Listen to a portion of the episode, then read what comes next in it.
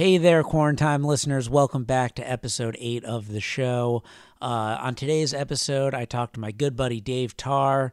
Dave and I used to do a sports podcast, or he had a sports podcast called NFL Cash Money, and uh, I would frequently come on as a guest, provide you know some humor and just you know my my little unprofessional sports insights, but whose sports insights are professional anyway? Even like, you know, you watch two uh, professional sports players on a talk show, and like one of them goes, I think this is going to happen. The other one goes, I think this is going to happen. It's the complete opposite thing. They both have more experience than I've ever had combined, and one of them's right and one of them's wrong, and I agreed with one of them to start with. So nobody knows anything about sports, and neither do Dave and I, but we talk a lot about it. We enjoy it. We get into some of the old conversations we get into repeatedly mostly about how uh, about what Tom Brady's legacy is. Uh, he's a Pats fan. I am not.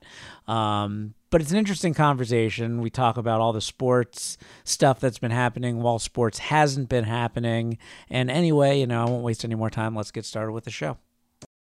Is that a New England Patriots hat? No, but it is a Massachusetts hat. It's Massachusetts, and it's got the uh, it's got the American flag on it. I thought Yes. it was just like a dope ass Pats hat. I mean, fuck the No. Pats, and then I'm, I'm I'm glad Brady is gone, and I hope I hope I hope the two of them crumble without each other.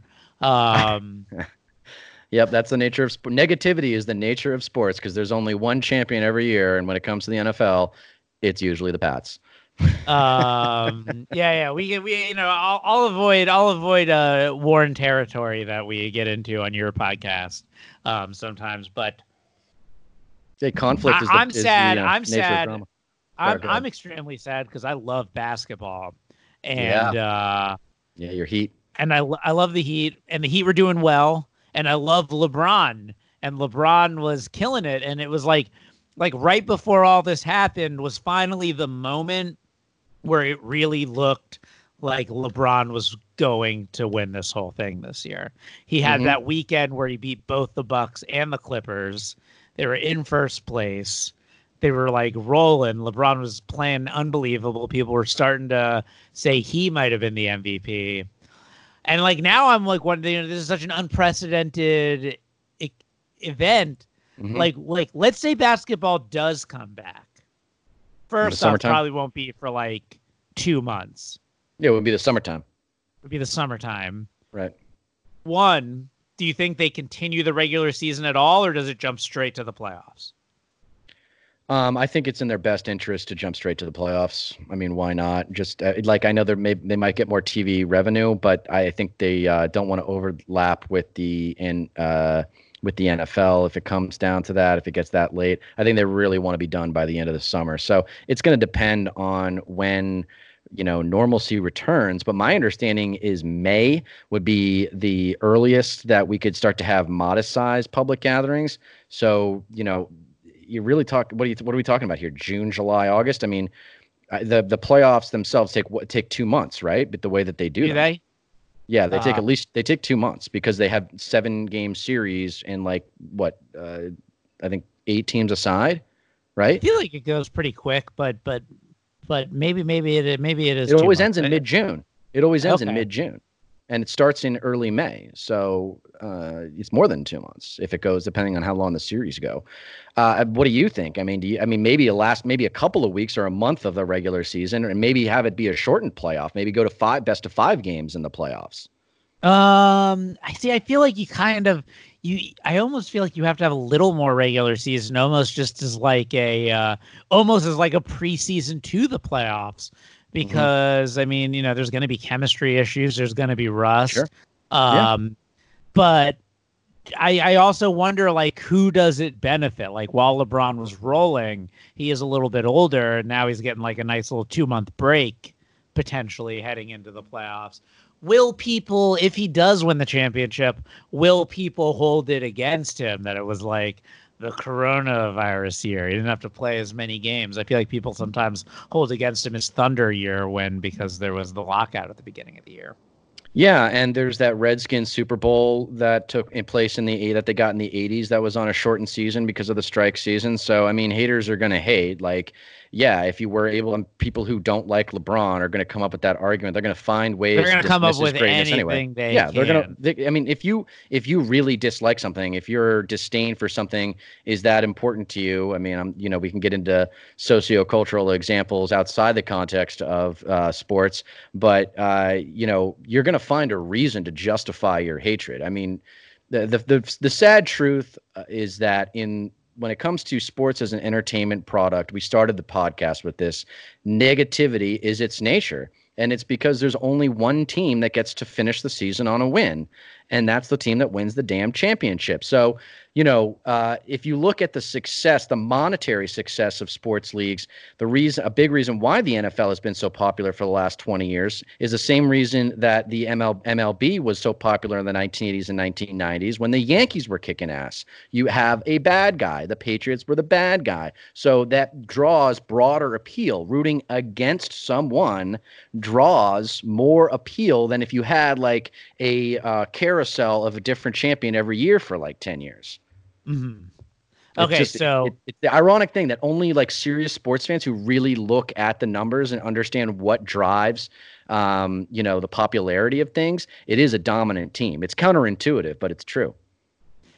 Okay, so now um, being a fan of the Patriots, yes, I'm very curious how you feel about this because you've you've made peace with your own team Long winning ago. multiple championships because of cheating. How do Oh, you yeah. feel about the Astros cheating scandal? One of the other big. Uh, Oh, okay. one of the we other gonna big talk things about of the Brady. Um, I thought we were going to talk about Brady, but uh, yeah, I mean, look, the the Astros. Look, I mean, this is a, another big one, right? For baseball, they have a history of having a really archaic way of doing things and kind of being behind the curve all the time.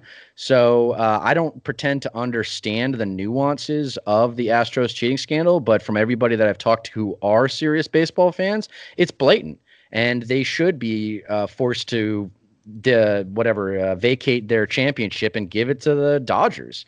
I mean, well, I feel like you can't give it to. uh, I mean, I feel just say no like champion. it's yeah, because it's fucked up. Because like like the first year, the year that they won the first, the year that the only year they won the championship, Mhm. um, they won seven game series against the Dodgers and Yankees, and Right. versus the Yankees, they didn't win a single away game. So it's like in their stadium where they had all the cheating technology on their side. They were able to beat the Yankees, but So every time they the were in, Yankees Dodgers. every time they were in Yankee Stadium, they lost. uh they lost to the Yankees. So Yeah. it really and like man, what a fucking what like like I almost feel like the bigger tragedy of it all is that they stole a Yankees Dodgers World Series and how fucking awesome would that Yeah. have been? Plus. Joe Girardi loses his job as manager of the Yankees after not winning that season and I thought Joe, I mean I love Aaron Boone. I love everything I you know, Girardi's a good manager. the I, I don't know anything about baseball, but I, to the Red Sox. But uh, I good. love Girardi. I love Girardi. I didn't like Girardi for most of his career as player. manager of the Yankees. I was a manager. Oh, okay. Yeah, yeah. Um, it wasn't even the year they won the World Series. There were things that annoyed me about the way he managed, and it wasn't until that year where the Astros cheated to win that I was like fully on board with Girardi and thought he did an exceptional job at managing, and it finally kind of hit his stride. Um, Right. And then he loses the job, and uh, So I you're a Boone. Yankees fan. oh yeah, big time. Yeah, so you're a Yankee fan and a Heat, but you're from Miami and you went to NYU. So where? But you've been a Yankee fan since you were a kid. My dad's a Yankees fan. My dad, my family's from, From New York? New York. Yeah, Right. yeah. Um, before the Marlins existed, I used to go to Yankee spring training games as a kid. Tampa. Yeah. Uh, no, it was in Miami uh, when I was really young. Oh, Um, okay. So, uh, so, yeah. So, But you're a Dolphins fan in the NFL. unfortunately. Um, that That's cool. Hey, my- my oldest brother- my- My oldest brother uh, is a Dolphins fan because that was the first game that he went to, and my folks were living in Miami at the time. He tries to play it off like he's a, a Pats fan and has been for the last 20 years, but he's not. He's not convincing me. um, yeah, I wonder how we'll be next year. Okay, so so so uh, Well, So what do you think like- should happen with the? What do you think should happen with the Astros? Do you think they should have their championship vacated and just have it be no champion that year? I think I think the players that were definitely cheating should be suspended for at least a season. Um, I think it's worse than steroids.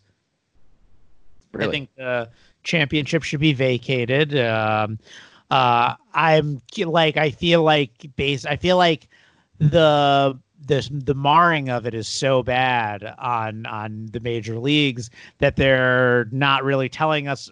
No offense, not really telling us about uh, what was happening with the Red Sox as well.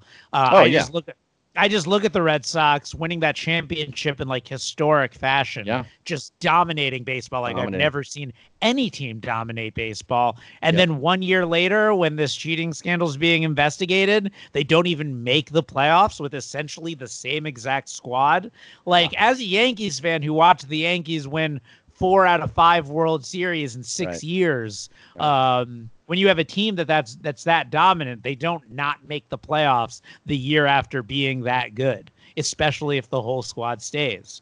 I don't. So- again, I'm not a huge baseball fan, but I do listen to uh, a lot of Boston sports radio. And amidst all of that Houston stuff, the Alex Cora connection to Houston was something that you'll be interested to know. The Boston media absolutely acknowledged and recognized that there was some sketchy business going on, but due to what I think the furthering of that controversy would do to the brand of Major League Baseball, you're just not going to hear any more about Yeah. it. But you're you have every right to uh, be suspicious because yeah, I'm, I haven't done the analysis, but the Alex Cora connection to the the Stros definitely indicates that there was some sketchy shit going down. and it's been it's been frustrating to me too because I'm just looking at the Yankees squad for these past three years. Mhm. Um, there's also that home run Altuve hit that's like just so blatant, which is all the way to last season. The one off of Chapman who throws 100 miles per hour and he's standing in the front of the box and hits it like uh hits it like he was doing batting practice. I'm just like, come on, give me a break. Um, it won't take off the jersey, you know. So Mhm. I'm like looking at the last three years. I very much felt like the Yankees were the first, if not second best team in baseball each of those years. Our hitting, our batting is historic. It's just Mhm. Like there there's never been a home run hitting team like those Yankees squads for the past three years. And our pitching was actually pretty good, especially our relief and our closers. Right. Um, and our starting pitching was at least like competent. So I very much feel like one to two to maybe even three championships were stolen from us. From Mm. that, it's very frustrating that a dynasty, that a potential dynasty is like looking at maybe never getting a ring because of so much fucking cheating. hey man, if you ain't cheating, you ain't trying. I guess the I guess that that's uh, that would be a quote from a Pats fan. Moving on to the only sports that's actually happening anymore, uh, NFL free Mm. agency. That's Right. all we've got now. ESPN's now they're like uh, fucking uh, all right, Ken Griffey Jr., Michael Jordan. Uh, who would be better at yo-yoing? Yeah. well, there, I Uh, noticed they were playing a lot of the old uh, Super Bowls, a lot of old Brady's Super Bowls, taking up some some coverage on uh, on that network. And you know, uh, it, this Corona thing, I, you know, I've talked to a lot of doctors. It might impact the NFL. Like, there's a good chance that mass gatherings of that size will not be allowed by that point in time. Um, so we'll see how it goes. I feel one of my friends from Vanderbilt is the uh, president of the XFL uh, Los Angeles team, and they had to shut down. So it's a devastating time for sports. Um, eh, but yeah, the Brady stuff was has been with all this COVID nineteen stuff was kind of like obviously only really serious sports fans were paying attention to it. And it seems like all that they were covering was that um, because everyone was just watching regular So news. if you were given if you were given the option, Dave, right. COVID nineteen still happens, Mhm. but Brady stays on the Patriots. Or Brady goes to the Jets, wins a championship with the Jets. No COVID 19. I mean, obviously B. I'm taking B a hundred times. all the time. All right, so let me give you let me give you the download. Actually, let you're, me give you you're you're you're like you're probably half rooting for Tampa Bay now that Brady's half there. rooting. I'm all in on Tampa Bay on the NFC But you're not side. you're not yeah, you're not in on Tampa Bay versus are you in on Tampa Bay versus the Patriots? Well, if they make it to the Super Bowl, obviously I'm going to take the Patriots. But I, you know, it's it's fun. It's fun to be an AFC fan. I mean, one of the more fun parts of being a Patriots fan is that you get to observe the NFC um, because it's usually the more interesting conference. Not always, but usually. And you get to kind of like pick those teams, be like, okay, who are we going to play in the Super Bowl? And uh, you know, right now with Tampa. Um, I've always kind of liked that team randomly. I remember, if you recall, in the old days of NFL Cash Money, I talked about the Bucks quite a bit uh, for some random reasons. Bruce Arians is one of my favorite, if not my favorite, head coach in the league because he's one of the few head coaches in the league that calls his own plays and he's very uh, good at it still. Whereas a lot of uh, other head coaches, like that guy who got booted from um, Dallas, I can't even remember his name. um, you know they they they're not good at it. So um, my attitude towards Brady from the get go after the season was I, I put it at less than a twenty percent chance of him staying in New England, less than a twenty percent chance. I was completely prepared for him not to leave uh, or not or not to stay in New England. I didn't think it made any sense. The guy's going to be forty three. Uh, we need to you know Why it's time to move still on Even playing. Because he's the most competitive dude you've ever met in your entire life. That's the thing about these superstar athletes like Michael Jordan and Tom Brady and Kobe Bryant. Um, you know, Wayne Wayne Gretzky, maybe not as much, but you know, their reputations as like people, especially with Kobe and Michael Jordan, was that they are singularly selfish people. They come across as selfish people to a lot of people. They not necessarily are that way, but it's the nature of being a competitor at that level. It's like it's almost this childish need. I need to win or I'm not seems- happy. It just feels it just feels so different to me when it comes to to football than like basketball because it's like it's like man, you know, the amount of arguing and and like back and forth that goes Mhm. Goes on between the players union and the NFL when it comes to like uh the new collective bargaining agreements about whether or not one more game is played right. it's like it's like the physical toll of a single game on every player, especially a quarterback who's pretty much involved in every play. Yep. Uh, is is incredible. And it's like you've you've already won is you've already Right. won the most Nothing rings of any quarterback. Right. hmm of all time. Yep. Um, you know, one of those is is even possibly legitimate.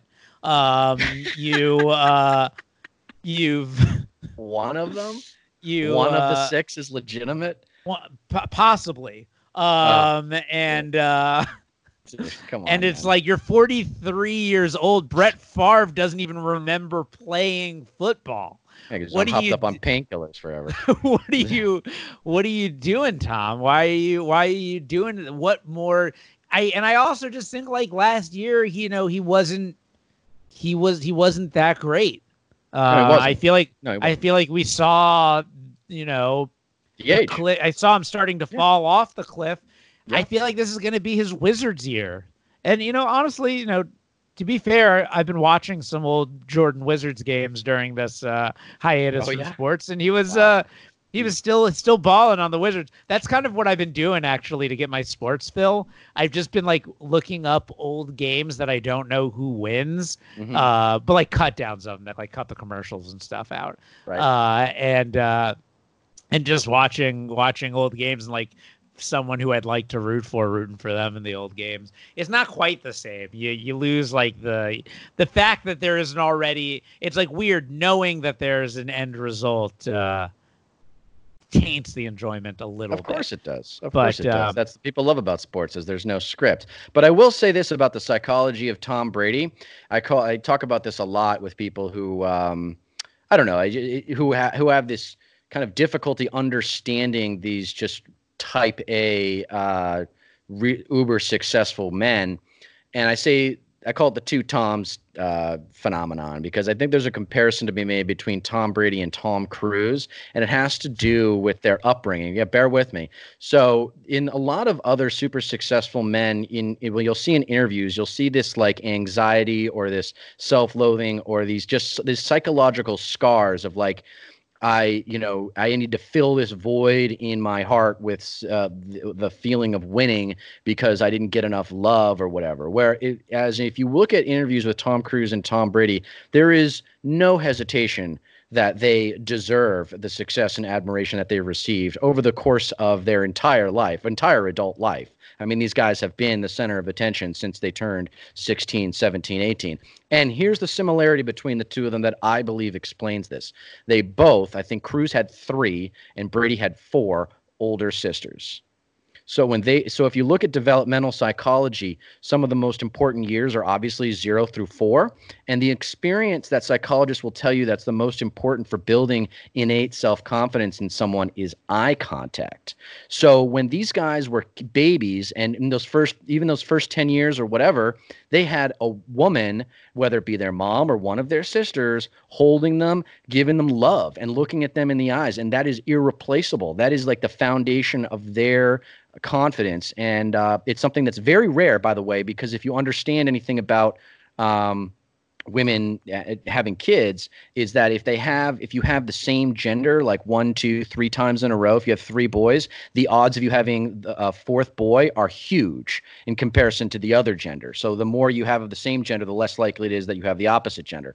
So uh, it's very rare that that kind of happens and they were both you know of course they're physical specimens. They've been you know good looking dudes and give given gifts other than that. But the circumstantial thing that i think explains their surreal confidence is the fact that they grew up with uh, when you know multiple women looking them in the eyes when they're for early years. I know it's kind of a little out there, but I, if you actually do your homework on developmental psychology, I think you know you might agree.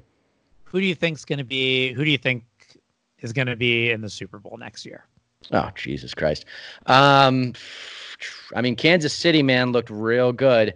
Um, I put money down on the Ravens to start uh, the pre to when the when this postseason started to win the Super Bowl. Obviously, lost that one, lost that one. But um, when uh, the Titans beat the you Ravens, did, you did that. You you did that before the season even began. Before no, you even got no, a look no. at. Oh no, no. I after had uh, you got a look at. Uh, yeah after about or I think it was a little bit after Thanksgiving. I was. Oh, okay. That, so, so like, like, because I, I totally wrote off the win versus the Dolphins. I was like, yeah, yeah, I could score that many touchdowns versus the Dolphins. Uh, well, like the oh, the week one. Yeah, yeah, yeah, yeah, yeah. Um, but um, now ah, why am I blanking on his name? Quarterback what? for the Ravens. Oh, uh, T. It begins with a T. I forget his freaking name. I'll Google it really quick. Um, but yeah, you know I, the the NFL MVP last year who fucking destroyed. Went one and done. Yeah, but he went one and done in the playoffs. And the reason, a big reason why um, I think that they struggled in that game was because they had never been um, they had never been on uh, down in a game. They had never had to come from behind.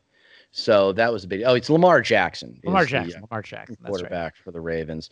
Uh, yeah, it's a great question, man. I mean, you know, look, I, I thought the Seahawks were going to be better than the Niners this year. Um, but and I think the Niners overachieved. Um, you know, so I don't expect the Niners to be back out of the NFC. I'm dumb thinking that the Saints are going to get it done. I don't think that the I'm just looking. I'm just thinking about the playoffs team this year playoff teams this year. Um, you know, the Vikings don't impress me. I don't think Kirk Cousins is going to be able to is the kind of leader that's going to take a team to the Super Bowl. I feel like um, the NFC really like kind of is the worst conference now. It is like Brady. Brady's got a chance now because so too. He like moved into the weaker conference. The AFC has got all the studs at this moment. They have well, Lamar Jackson and uh, and um, Kansas City's guy. So didn't, did, uh, uh, didn't the Bucks have the most passing yards in 2019? I think that's right. I think the Bucks had the most passing yards in 2018, but oh, Jameis with, Winston uh, just Jameis Winston threw like three interceptions a game. So it's just like you can't win. Most, you know, turnovers are the biggest determinant of outcomes in the NFL, and then after that it's third down conversion percentage. I I am very rare in my in my belief in this, but I think the Philip Rivers on the on the Colts, Colts is going to be really good. dude, Philip Rivers has a noodle of an arm, man. He is so past his prime. It's not even funny. Like he, he's done like dinner, man. He's just not that. I don't know. Anymore. Two years ago, he had a he had a near MVP season. Two yeah, seasons how, ago, what? Uh, I'm just no. Keep going. Two seasons ago, he had a near MVP season. Last season, he didn't have a great season. Uh, I feel like the team really didn't play as well. See, I feel like I very much feel, and this may just be the Dan Marino fan in me, that uh, that the NFL, that like fans of the NFL, really think it's just so much more all about the quarterback than it is. Not that it's not a lot, but it's just like you know, one of the things again, one of the things I've been doing on this break is watching a lot of old Marino games, especially lots of his old like playoff losses, mm-hmm. and like like you look at the stat line and you're like, okay, two interceptions, but then you see the two interceptions and they're like balls that hit his receiver's hands Tip and then like bounce. Yeah. yeah, yeah. It's like, and it's like, well, you know, that's not as bad as it sounds when you just look at the stat line. Um, well, perfect example this year. ball. I mean, 49, you know, when Gisele got. Would... Go ahead. Sorry. No, I'm just saying, like when Gisele got mad at Wes Welker for not oh, catching oh, the football. The ball Mm-hmm. It's like it's like yeah, you know what? That they could have probably beat the Giants if Welker had held on to that football, but Brady can't throw and catch them. Yeah, well, it and, also and the, wasn't a great throw in Super Bowl 46. He had to like contort his body, and he, yes, he did get his hands on it. And the rule of thumb in the NFL is that if it goes off your hands, you probably should have caught it. In that example, I, I don't think that it was realistic for to expect Welker to catch that ball. Uh, but I will say, to your point uh, the 49ers were a fantastic example of what you're talking about because Jimmy G was not the reason that they were in the Super Bowl.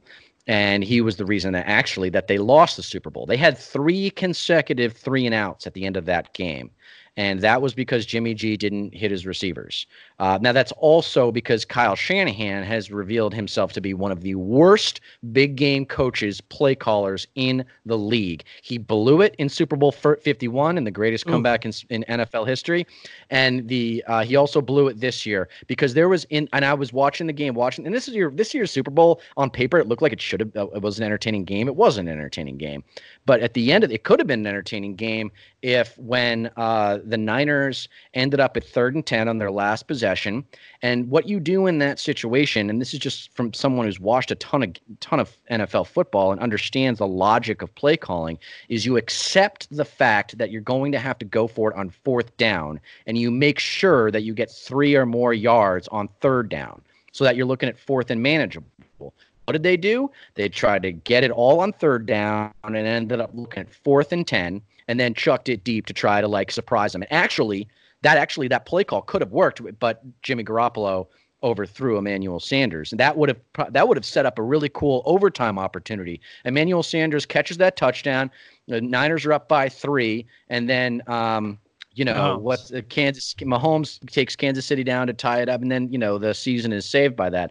But you know that's not what we got. I mean, Mahomes still showed his greatness. Like that, that they were they were at a third and ten situation, and they got it down to Tyreek Hill in that bomb of a pass. I don't I know how Mahomes, the Niners defense didn't take care of Mahomes, that. Mahomes Mahomes could be on track. He could be on track to being the greatest quarterback of all time. I mean, as as, as far as as far let's as see, like man. pure let's, let's, pure as far talent, as pure yeah. skill, as pure talent is concerned, yes. I've never seen anything like him. The way he throws the deep ball, the contortion of his arm in the way he throws the ball, like he can throw right. it from any angle. Seeing like some of the touchdowns he's thrown, like nearly full tackle, just like halfway down on the floor. Yeah. The pinpoint accuracy, he, his gifted. speed, his strength, his confidence. He doesn't get it doesn't seem like he gets rattled or lets the moment get to him. It's almost it's almost Jeter like in certain ways. Jeter maybe didn't quite have like the talent at the position yes, that Mahomes right. had at his position, but it's almost like like just a simpleness in the way they think. They don't let the big moments get to them. I you know, I feel like the thing that really made Jeter so great in his era was just that Jeter hit 300 in the regular season and then he hit 300 in the playoffs. He didn't change from one to the next. He didn't let sure, anything. he was consistent. He didn't let. It go. Well, and he was an amazing infielder. I mean, let's be serious. He was fantastic. I mean, he was borderline perfect at, at, at, fielding, like in, in his infield decision making. I mean, I, I don't know much about baseball, but I don't think I ever saw Jeter make an error. You know, you know, I don't think I ever. he saw made him, errors. Like, he made errors. But I don't uh, think. But, but, I never saw him. Like I didn't. I, in the big games. Through on the know? big play, and when the big when the big play mattered most, Exactly. He was there. Uh, uh, but um, but speaking of just again going back to like how the quarterback doesn't make all the difference in a game. Right. It's like uh, I was watching this thing, you know, again watching old sports stuff on YouTube. I watched um, the ten greatest quarterback duels of all right. time. The number one game they picked was a regular season 1986 game between the Dolphins and the Jets Marino yeah, versus Ken O'Brien, mm-hmm. where the Jets won 51 to 45. Marino put up 45 points yeah. and lost the game because they had the ball to tie it up on the one minute left. The Jets had the ball and they couldn't. The Dolphins defense couldn't stop Ken O'Brien, and then they won the coin toss in overtime, and he scored again. It's like he didn't even have a chance. Yep. So, um, well, I mean, there are games like that that attract me. So I want to talk about Mahomes really quick, being the potentially greatest player ever. Uh, you know, with respect to his talent, you're absolutely right. Uh, but Brady isn't even close to the most talented uh, quarterback that's ever played. I mean, his physical gifts weren't even as good as Drew Bledsoe's when he came in. He didn't have as big of an arm. He wasn't as physically big. Um, you know, Brady's a big guy, but you know, he's not like you know, he's not like Cam Newton big. He obviously can't run. It's it's a this is the thing about sports. At some level, when you reach a certain threshold, particularly at the quarterback position, when you have a certain threshold of talent, right? You got to be big enough to see over the offensive line and to be able to take big hits. You got to be able to big enough to just tolerate that pain. And then you got to have the right, you know, a big enough arm to make all the throws. And then you, the biggest thing though is the mental acuity. It's mental, not physical at some level. And what we're talking about now, so the big, so you might be right, and hindsight will be the ultimate determinant. But the uh, possibility of Mahomes becoming the greatest quarterback ever will be whether or not he can evolve and continue to be mentally uh, as sharp as he possibly can because his physical gifts will not last. They will last for the next several years, but they won't last his entire career. And the X factor for him too is Andy Reid because I can't I can't see Andy Reid coaching for more than a couple more years. I mean that guy is going to die of a freaking stroke. Um, and or you know, I, yeah, or uh, coronavirus or something like that. I mean, and is he going to be able to survive that transition? And by the way, yeah, Andy Reid's got a Super Bowl. I still don't trust him in big games. Well, you know, this might also kind of getting that uh, getting that elephant off your back can also change you.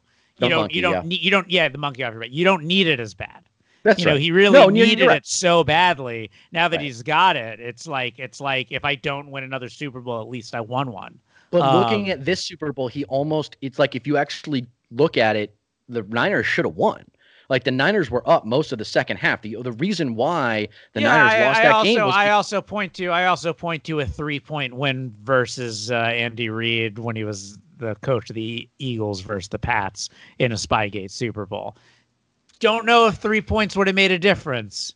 Uh, if if if the if the knowing the play calls made a three point difference, but you know he could have had his. He, we'll never know. We'll never know. It's it was so it was a clo- the, uh, if it wasn't as close a game, there'd be a better argument in the other way. It wasn't. It was. It, it was three that, points. I know that's the final score, but if you look at the way it played out, it wasn't that close. We were up by two scores. They only made it close at the end. Uh, and there was Andy Reid didn't run a hurry up offense quickly enough. You should go check out that Super Bowl again because it wasn't as close as the other two, uh, as the first two. The Super Bowl 36 against the Rams and 38 against the Panthers were very much uh, close games. And if you if you want to make your argument on that one, then on the, either of those two, you know that I'm might just, be more fair. At the end of the game, your argument is speculative. It's not really an argument. I'm just, just saying. I think I think an interesting thing about Brady is I'd be very curious to see what Tom Brady's career would have been like yeah. had he been had he been anywhere else. But what makes people say Tom Brady's the greatest. I mean, it's very interesting because like I very much you know, especially in the Gronk. Hernandez years, um, which I don't even think he won a Super Bowl with Hernandez. Did no, we he? went to Did forty. We went to we went to Super Bowl forty six against the Giants and lost with Hernandez. Um, but like I very much remember watching that team and being like, you know, yeah, Brady. Brady never. I always feel like Brady was never, for the most part, with a couple exceptions, asked to do too much because I look at those teams and it was very much like a pretty decent defense and then like a wall. I'd look at Brady just standing back there with all the time in the world, no one coming to him, not even having to dodge that many defenders, waiting for one of his giant receivers to get open, acquiring the target and then hitting it. He had a he had a good he had an accurate arm, but it wasn't like it wasn't things like Mahomes being forced out of the pocket, scrambling, running around. No, yeah, in terms of like exciting field. plays yeah, you're not going to get like the the huge exciting plays, like you know the biggest plays in NFL history, and not a lot of them come from the Pats. Like it's a disciplined style of play, and yeah, I mean the oversimplification of looking at the quarterback as like the biggest variable to winning is absolutely overplayed. Your fundamental point is valid, but at the same time, insofar as turnovers are the biggest determinant of outcomes in, in the in the NFL, not turning the ball over is a big deal, and Brady's always been good about protecting the ball. Totally, making, totally, totally well, decisions. what I what I say is that Brady's excellent at not losing the game when things are going his way. Right, but you can't. And but then you Belichick- look at. but hold on a Belichick is second, though. great at putting him in a position for things to be going his way. Because you look at the Super Bowls, you look at the two Super Bowls he lost to the Giants. You know, two games where he was definitely on the superior team, playing the lesser team, but they were able to shake him, and things weren't quite going his way. So not in Super Bowl 46. If you look back at both of those teams, the the Pats arguably shouldn't have been there, um, and same with the Giants because they both got the benefit of bad special teams plays in in the uh, conference championship games to get to that Super Bowl. Um, so you're you. There's a lot of games to, to think about uh, here, like in terms of assessing his entire career. But if you look at the big ones, specifically later in his career, Super Bowl 51, 52, and 53, not so much with 53, but in Super Bowl 52 against the Eagles, Brady threw for 500 yards. Statistically speaking, that was his best Super Bowl To- ever. Totally, totally. But but I also point out that like you know in one game Nick Foles can have as good a game as Brady Against a horrible defense. Against a horrible defense. And and but I'm I'm also saying that when Brady you know went up against good defenses in the Super Bowl, he didn't do as much. I don't know, man. That His- his Carolina big Panthers games- defense was pretty good. That Eagles defense was pretty good in 39. But Uh, but those the, the but Rams the defense, Carol- the Rams defense in Super Bowl 36 was the third best defense in the league at the time. Yeah, and he had a he had a he had a pretty bad game. He didn't get MVP. That was like they they Super Bowl won 36, because he got MVP. they won they won because Jared Goff fucking uh, oh no, no, no. So we're talking about the different ones. we're talking about the different different ones. Well, I'm saying I'm saying that uh in those first three Super Bowls, Brady really wasn't the star of He was those game games. manager. It was a it was manager. it was it was it was those defenses and honestly Adam Vinatieri. But in uh, 38 against the Panthers, dude, he lit it up because Jake Delhomme went off too. That was the thing about that Super Bowl. It was really defensive for the first quarter, and then there was I there was 24 points scored in the last three minutes of the first half in Super Bowl 38 Pats against the Panthers, and they went off. And then there was no score in the third quarter, and then the fourth quarter it opened up again. So that was just a, that was an exceptional Super Bowl. I would encourage everybody to go back and check that Super Bowl That out was maybe because that, that was maybe Brady Tom really Brady's showed- Tom that was his coming Brady's out part. Nick, that was That his was his Nick. Foles. That was his Nick Foles game. Um, and uh, but then later, but then later on, you know, like losing the two Giants Super Bowls, um, winning the winning the one against the Falcons. against Seattle, but not with like an incredible quarterback performance. Well, hold on, hold on, hold on. So that's where you're wrong. So Super Bowl 49, there up until that before that game, there had never been a team that had come from behind by 10 points or more to win the game. The Pats were down 10 points late in the fourth quarter, and Brady put together back to back touchdown drives that gave them the four point lead. And then, of course, the Seahawks had their two minute drill, which they got really lucky on. Let's not forget with that ridiculous catch by Kearse to put them at the six yard line. And yeah, I mean, it could have gone either way, but Brady absolutely played well against a very good secondary defense in the Seattle Seahawks. That was the Legion of Boom. That defense was in uh, the, destroyed, embarrassed Peyton Manning one year prior in Super Bowl 48. And dude, Josh, like you got to admit, man, Super Bowl 51 in it of itself, by itself, these there have been seven 25 point comebacks in NFL history out of 15,000 games or whatever there have been. There have totally, been totally, seven. totally. Seven. Totally, but also, but also against the Atlanta Falcons. I'm again, it's just like it's like you went oh, dude, it was- it was- You're it was- Fox News fan. I'm not. I'm not. I'm just saying against against great defenses, he doesn't do that great. He had two interceptions versus the uh versus the Seahawks? Seahawks, and Yeah. And he did, but he, Uh, but look at that. But, but- look at the mental toughness. Look at the mental toughness. Great point there. I'm because not he, saying- he screwed I'm- up. He screwed up I'm at the not. Seahawks. I'm not saying. I'm not saying he's not great, but he came a bad play call away from uh, losing that game. And you could say the same, and we could have easily won against the Giants in either of those Super Bowls. I mean, that's the nature of competitive sports. Decisions, any decision. Look at the coulda- Niners but- could have won but- this but, game. But but but but it's different. It's different. It's different versus the Seahawks than it is versus the Giants, and here's why. Here's mm. why. Because there's no like moment where it's like, man, Pete Carroll has to go to bed every night for the rest of his life thinking about if he had made one different decision in those games, in both of those Giants games. There's not like the stink of bad plays, a bad play call over those two Giant losses like there is in the Seahawks one. The Seahawks one has the stench of a bad decision. It's remembered for its bad decision. It's not the game. That wasn't an the, easy interception. The, the that was not versus, an easy. That was not an easy ball versus, to intercept. The game versus the Falcons the game versus the Falcons, everyone remembers Brady coming yes. back. That's four that's consecutive scoring. The game versus the Seahawks, everyone remembers the interception and Pete Carroll not giving the ball to Marshawn Lynch. Everyone remembers in the Giants game the Mario Manningham throw. Yes. And everyone Manningham. remembers in the other one the David Tyree throw. Those are the catch. moments of the games. Sure. The only one that is like remembered for Brady would be the one versus the versus the Falcons, and rightfully so. It was an incredible game, and that's the one I give him the most credit for. Okay. Um, so you made a point earlier about Dan Marino, and you know there was a specific game that you brought up and you said that he threw two interceptions in such and such a game whatever but if you actually look at why those interceptions happened it's unfair to just look at the you know the statistics to evaluate who was the re- why you know that game was lost and not won by the dolphins.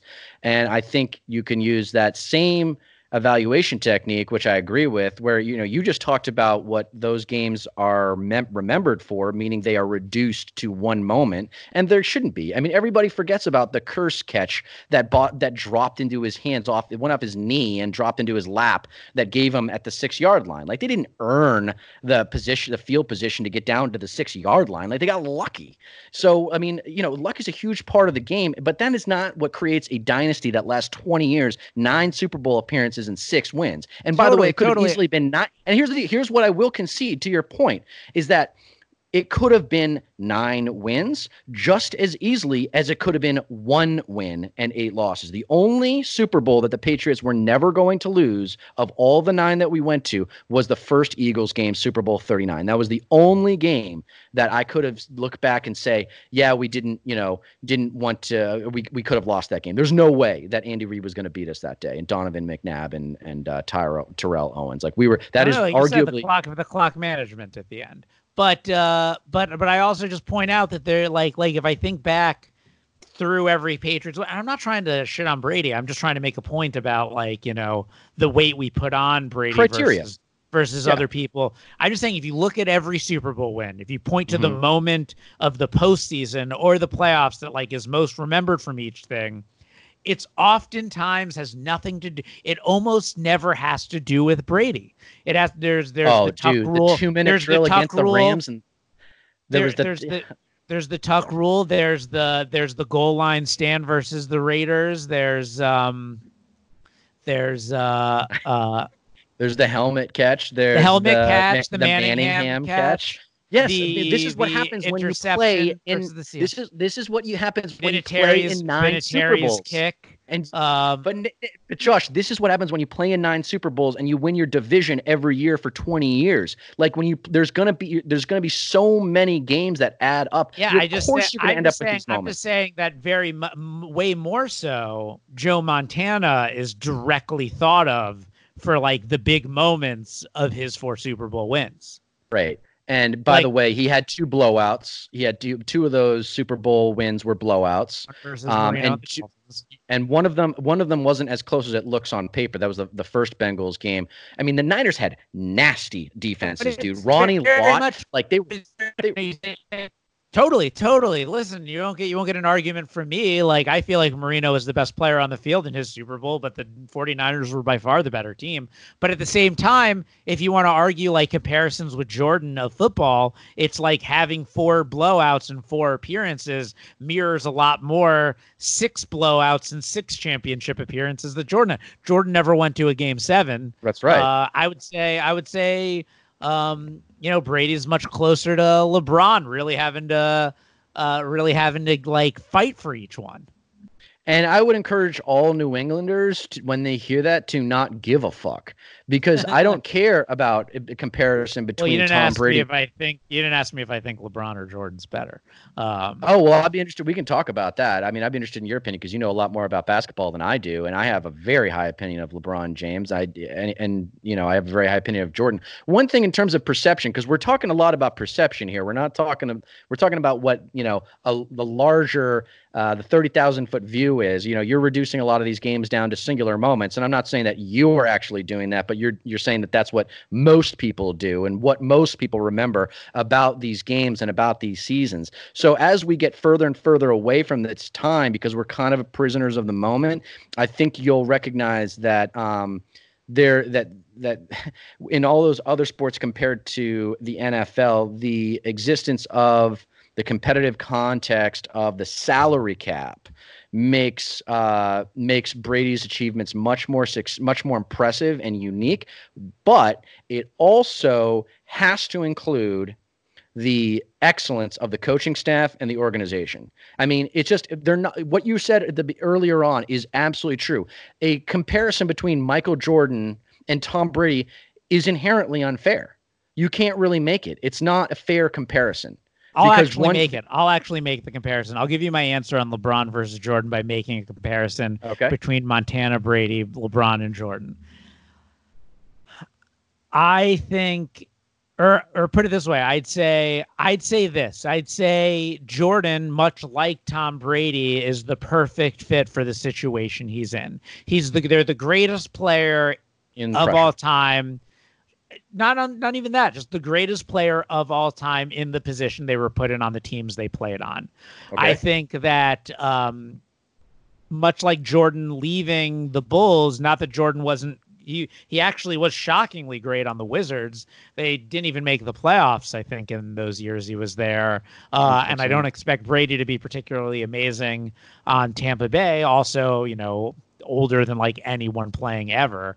Um, but I think that LeBron is a better like will do more to make whatever team he's on better. Will take whatever team he's on further than uh than Jordan would have been able to moving off of the situation he was in. It was a perfect coach and a perfect team constructed around a perfect player for that system, much like I think Brady is the perfect player with the perfect coach on the perfect team constructed around his skill set.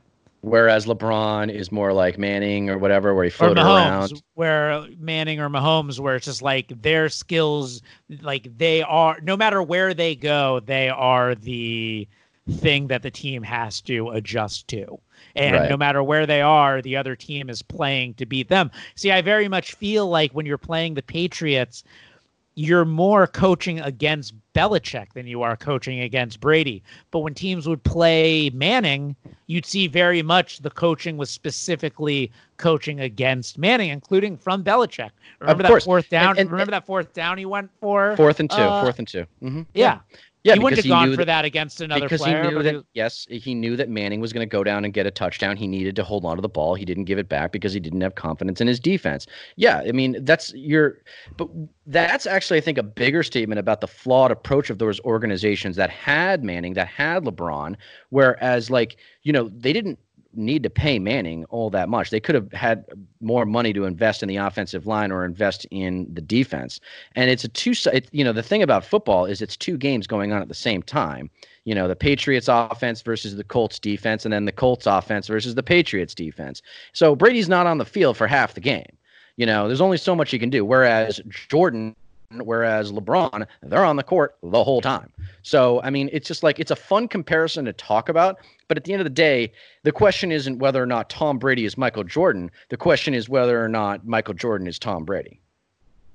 And the only reason that we compare the the former way as opposed to the latter is because Jordan came 1st mm-hmm. To where people, uh, when Jordan was around, were people saying, "Is this the Joe Montana of the NBA?" And that's another point that I want to make real quick. Uh, is that people don't remember this, but in the 1970s and 80s, college football was uh, very much more popular than uh, the NFL. The NFL well, didn't really get popular once, until once it got to no, the once Cowboys. It got to, no, the Cowboys dynasty the was the beginning. once it got to the 84 season when you had Elway Marino, when you had No. when you had those you- no, quarterbacks in there. true. No, it's I, not true. I the Miami, no, the Miami Hurricanes uh, and the Notre Dame rivalry. There was that was the biggest rivalry in sports at the time, and it- the NFL did not become have a broad appeal. You didn't start seeing these super stadiums until the mid '90s when they started the salary I think cap. I think both I think both the NBA and the NFL had a boon in the 80s when you had the Magic No, the NBA did. The Magic NBA did, but not yeah, but you also had you had you had Marino, Elway, uh, you're thinking about it. You're not thinking about it in terms of the the numbers, man. I've done. I know what I'm talking about. The the in terms of the revenue I'll that was check generated. that out later. I don't really give a shit about college sports. Well, it's important who- because- who wants to watch not the best players? Uh, Well, in the Uh, 1980s and not in, in early in the 70s for uh, as well, the uh, you know college football was was thought of as um, you know, I mean, I think also too what a contributing factor might have been, Josh, that those Super Bowls sucked. I mean, there was like one. I mean, if you go into the, I did, I've done a lot of research on the Super Bowls, and in the 20s, Super Bowls 20 through 30, right?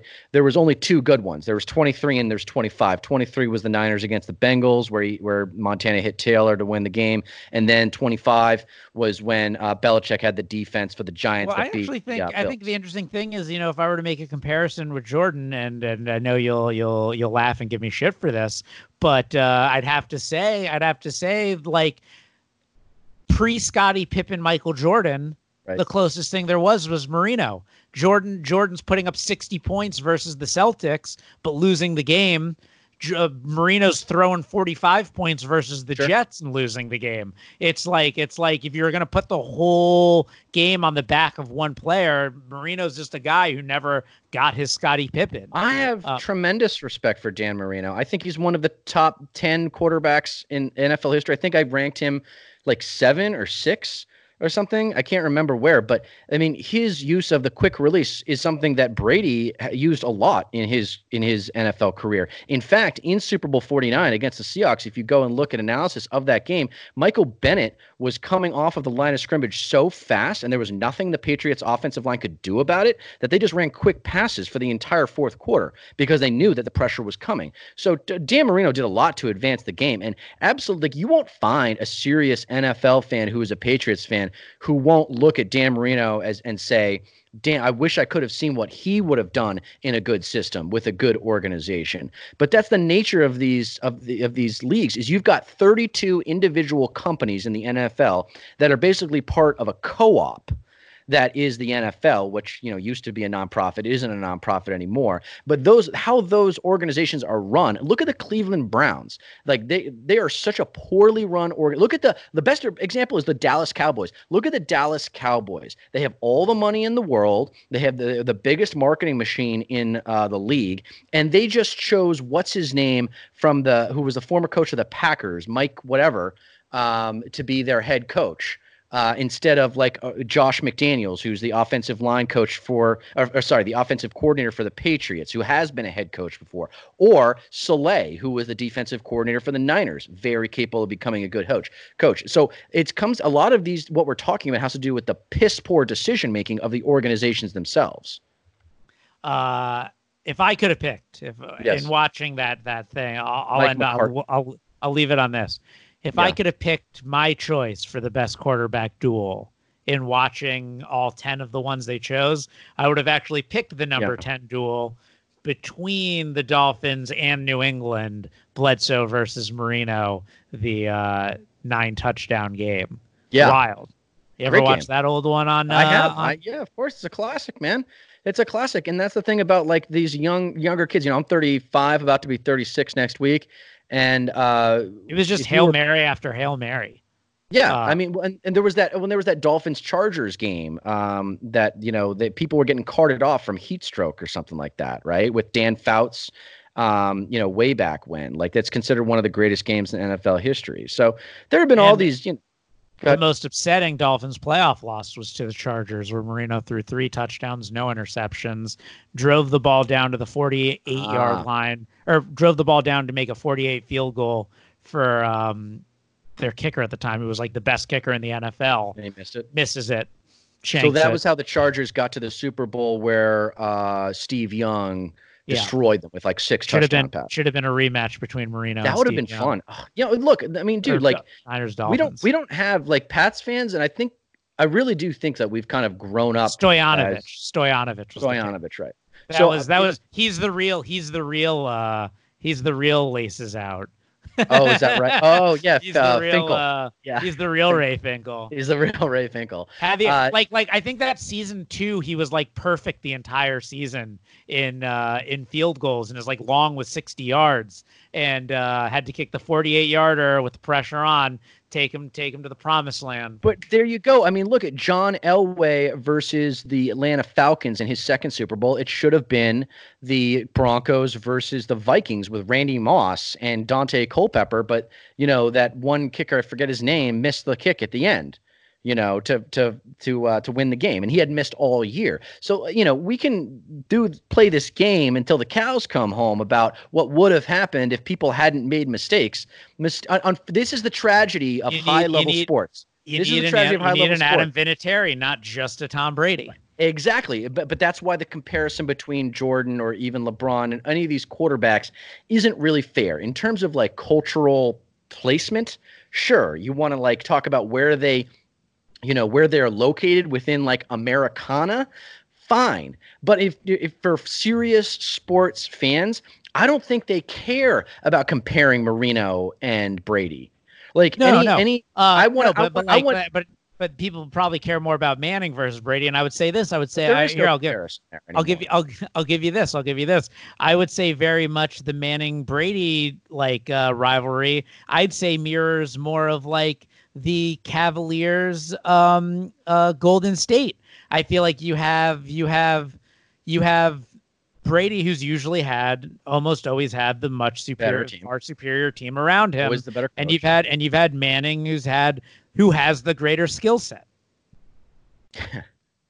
Um, I think that's uh, I think that that analysis was true uh, when Brady was younger in the first half of his career, but uh, with the with the big plays that he's made in big games, um, for example, the Kansas City Chiefs AFC Championship game the year before this season, right? Um, when they when that game went to overtime, people always complain like, "Oh, well, the Pats just won the coin toss and they had the ball first and they went down and scored the touchdown. The Chiefs didn't even get the, uh, their chance." Yeah, that's true, but there were three third down conversions uh, that took place in that drive that were not easy. They were third and eight. yeah, there was also there was also and this is and this is a mistake on the Chiefs, but there was also a huge big time interception Brady Yeah, threw that Dee Ford. wasn't the result that wasn't a re- the interception wasn't caused by the offsides, doesn't matter. but uh but he got you It got the matter. luck you, you Yeah. get the luck of Hey, the dude, of the tuck rule was lucky. I'm. You're not gonna like. Uh, this is what I'm talking about with Pats fans. Is you we're not like just the massholes like in your face. But I'm, I'm, just better saying, than I'm just more of that. saying, I'm just saying, I'm just saying that like that like Brady gets remembered far more for being clutch in a game where he threw the game away minus a very lucky uh, mistake on the part of the defense that saved that saved the moment where he became the uh, other term for goat of the game.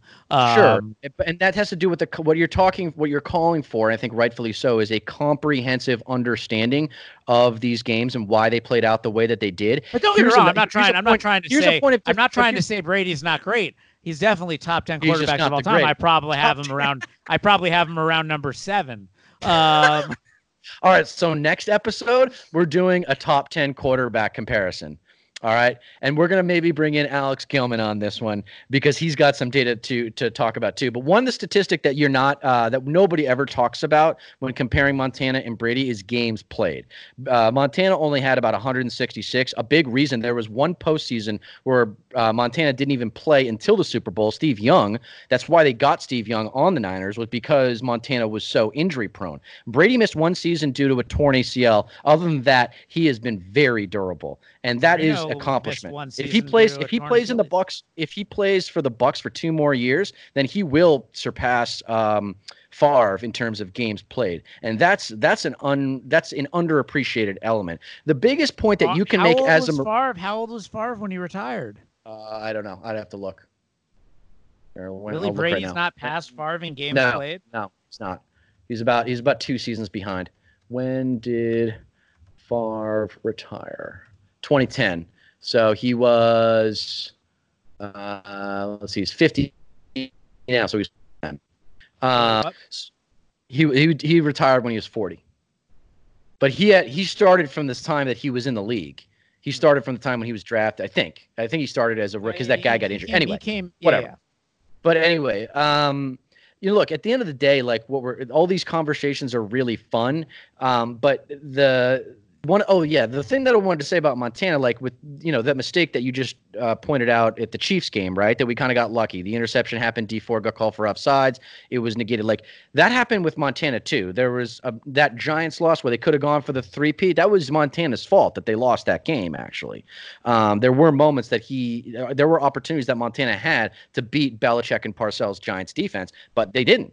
And it's that's never held against him. It's like this idea of I just don't think you can ever. It, it kind of comes down to one intellectual pivot point: is can you hold it against someone that they lost a Super Bowl? Do you think that going to a Super Bowl and losing. I don't losing, hold it against. LeBron that he lost. That he lost. Uh, other than Okay, other than the let me, Dallas let me one. complete the question. Let me complete the question, just because I think the way you phrase the question is really important. Do you hold it against a player when he goes to a championship game and loses, or doesn't even make it to the championship game? Which is the greater accomplishment? Which does more damage or improves the legacy of that player more? I would argue it's pretty obvious that going to a championship game and losing is a greater accomplishment than not even getting there. Okay, I agree. Marino Marino got to what? He got to two Super Bowls or just one? Just, one, right? Yeah, just one. But uh, because I'm an educated NFL fan, I respect the hell out of Dan Marino. Hell out of Dan Marino. He he changed the position. He changed the position, and he did it. And here's the point that maybe you didn't mention, but you, uh, you almost usually do, is the rules were different. It was a different game. It wasn't as much of a passing offense back in those days. All the rules have been adjusted now to to make the game more of a uh, passing product. Uh, so you know, it's like these are all fun conversations, but at the end of the day, like you, I, insofar as in I look the big forward to the that mattered, future. I look Yeah. forward to the future of sports when we're able to clone the players from different eras, and then we have the clone leagues where we get to see how all the greatest would have played with that's each other. idea. This is idea. my idea. Listen, patented right here. The clone leagues. We take the genetics of the greatest players of all time, clone them, make them slaves in a clone sports uh, country, maybe Antarctica or something, once it all melts. And then Boom. in Boom. on that continent, we force them to play each other in like clone sports slavery. No. Uh, well, you know, only the white players. Uh, uh, you know, don't we can't. They, they won't be slaves. But uh, we have a clone leagues where we clone the greatest players of each era, and they play each other, so we could answer all these questions once and for all. How would Marino have done in a Belichick system with modern rules? How would Brady have done on the Colts during Manning's time? You know, Mhm. what what would have happened had we had we changed things up? Answer all these questions. Well, there are moments, and I think it, with Manning in particular, Super Bowl 48, as well as Super Bowl 44 against the Saints, there were big moments that Manning did lose those games. Um, especially Super Bowl 44 more explicitly, you know, with the pick six to, I think, Tracy Porter. Uh, that was, you know, he sure, was but also at the same field. time, I, I I give Sean Payton even more credit for crafting Calling a it a- game plan to put Manning off of his game. And But do you and, uh, understand that that's a def- that's intellectually defensive? That you're doing that to defend Manning because in that moment Manning had all the power. He had all the power to drive down the field and tie up the game and preserve his team's ability to win the game. And similarly in Super Bowl 48 yeah, but against the Seahawks, unfortunately, unfortunately, unfortunately for Manning, nobody jumped off sides when he threw that pick six. Uh, Hey Brady, look, Uh, I mean Brady Brady's had his moments, but there's nothing been ever been that explicit. There's never been a moment where like he's thrown a pick six to cost uh, the team a Super Bowl. In both Super Bowls 42, 46, and 52, the game the three Super Bowls that he lost, he got his team the lead in, in the last 2 minutes of the game. And the same can't be said well, about Manning. Definitely, nobody is listening to this podcast anymore. It's it's gone on for way too long. We've talked about one thing, which we can't sure help but Gilman's talk about every time. Uh, but up, um, I'll be sure to. I'll be sure to recut this to make all my points strong. And, Oh, and, uh, nice. Nice. Cool. And I'll put it on my I'll put the original version on my podcast so everybody can Uh, see the real deal. Anyway, I mean, this stuff never anyway. gets it never gets it's never tiring It's- to talk about. I mean, it's always fun to talk about. Maybe in the future, you know, enough athletes will survive uh, this current apocalypse in order for there to continue to be sports, or someone to listen to this podcast and start my ideal clone league that I've been um, really I love the hyping up. clone. Oh, the clone league, dude. Let's do it. But I want to round out the maybe because we're wrapping up here. I do want to round out the conversation with one point that we started with, in which the, is well, that in the clone leagues, in the clone leagues, what you have to do is you not only have to clone the players, but then you have to set up uh, their entire life to play Right. out exactly the same. So you have to hire actors to work to be their parents, Right. like like the that mirror that. And then you got to mirror. You have to create all these like Russian, you know, uh, the bots. these like. You know, you know, you know how like Russian spies create like American household lifestyles Oh, for right. the spies, spies, to grow right. up in, so that they That, can that movie with and- Kevin Costner. That movie yeah, with yeah, Kevin we got to create that. no way like, out. Yeah. Yeah, yeah, but it's like, but it's like Pittsburgh, but it's like Pittsburgh in Russia somewhere, and which is a lot like Pittsburgh, and uh, and then they're raised by like working class blue collar family, and then they die. Uh, the parents die at like whatever point the parents die. Create the exact trajectory so that the clone leagues work. But I'm I'm Right, into man. this. I, I'm gonna And then we'll get all the answers to all of your questions. But all notice how to all the notice how much notice how much more fun these nostalgic conversations are because of dominant teams. The team, Yeah. the leagues where they have carousel championships or carousel champions, it, it's not as memorable. It's not as impactful on society at large. It's when the dominant teams consistently win year in year out. Not necessarily a championship every year, but you know, I mean, the, the even though we had a shitty season this year, we were still there. We still were in the playoffs, and we got beat by a very a team that was playing really well, again led by a coach who understood our system. One real anecdote, real quick. Mike Mike Vrabel, who was uh, a huge part of the Patriots' first three Super Bowls, um, who's coaching the Titans. They asked him in a media interview leading up to that game. They said, "Mike, can you define the Patriot way as you see it?" And he was like. Yeah, isn't that the uh, road that goes by the movie theater? I mean, just didn't didn't engage any of it because you know there is something to be said. Like the Yankees had that effect; they intimidate their opponents. They don't get the best, uh, you know, out, uh, against their opponents, and that's why if you look back at the Pats, the Giants and the Ravens are the two teams that showed up and weren't intimidated and ga- and made and gave us the best run for our money. And I respect the hell out of them for it. I res- I love Eli Manning. I think it's a great thing in the history of the NFL that Eli Manning, the obviously the less gifted, less talented member of the Manning family, has the equal number of Super Bowls as Peyton does. And But unlike an equal Peyton's number, but second, not an equal number of appearances. right? Oh, so appearances matter now. Oh, so Uh, appearances. I did. matter I said. I said they did. Okay, I good. said they did. Okay, I just want to make sure. Just want to make sure because a lot Uh, of people I don't think appearances matter. They did. I think uh, you know.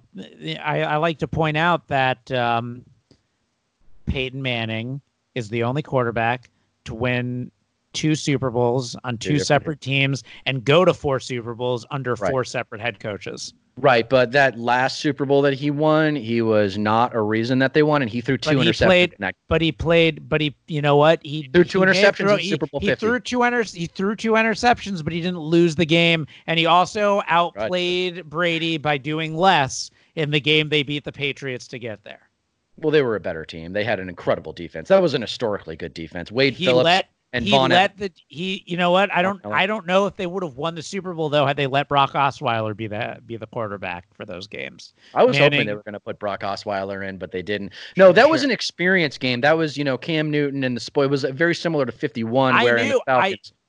Well, You no, like see, s- I knew, I knew, I knew the Broncos were going to win because I actually thought of it more along the lines of Broncos Seahawks, where I thought Cam, who had such an exceptional season as the quarterback, was going to come in and feel like it was on his shoulders to do too much against a better defense. right. Whereas, whereas Brady, whereas Manning, I figured was going to game manage more along the lines of the way Wilson did.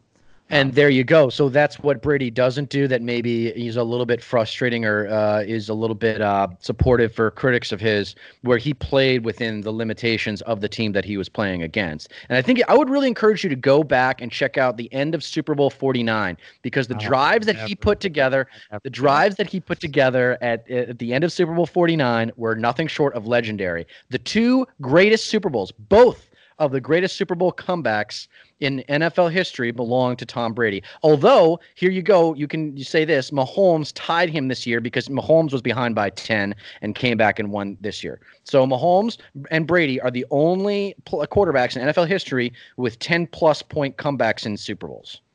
All right. Well, listen. On that note, we gotta we gotta wrap this up. Yeah, it's man. my longest episode yet. It's Nice, been about one thing that has nothing to do with our quarantines, although a little No, bit. we covered a lot of ground. Sports are gone, and this yeah, we covered a lot. This this hopefully fulfilled uh the five of my listeners' desire to hear some sports content, what they've been missing. Uh, Well, I'll, I'll blast it out to my network, and you'll I hopefully hope get some I hope this all wraps up uh, soon, but in a responsible way, and that we can get sports back out there because I miss it.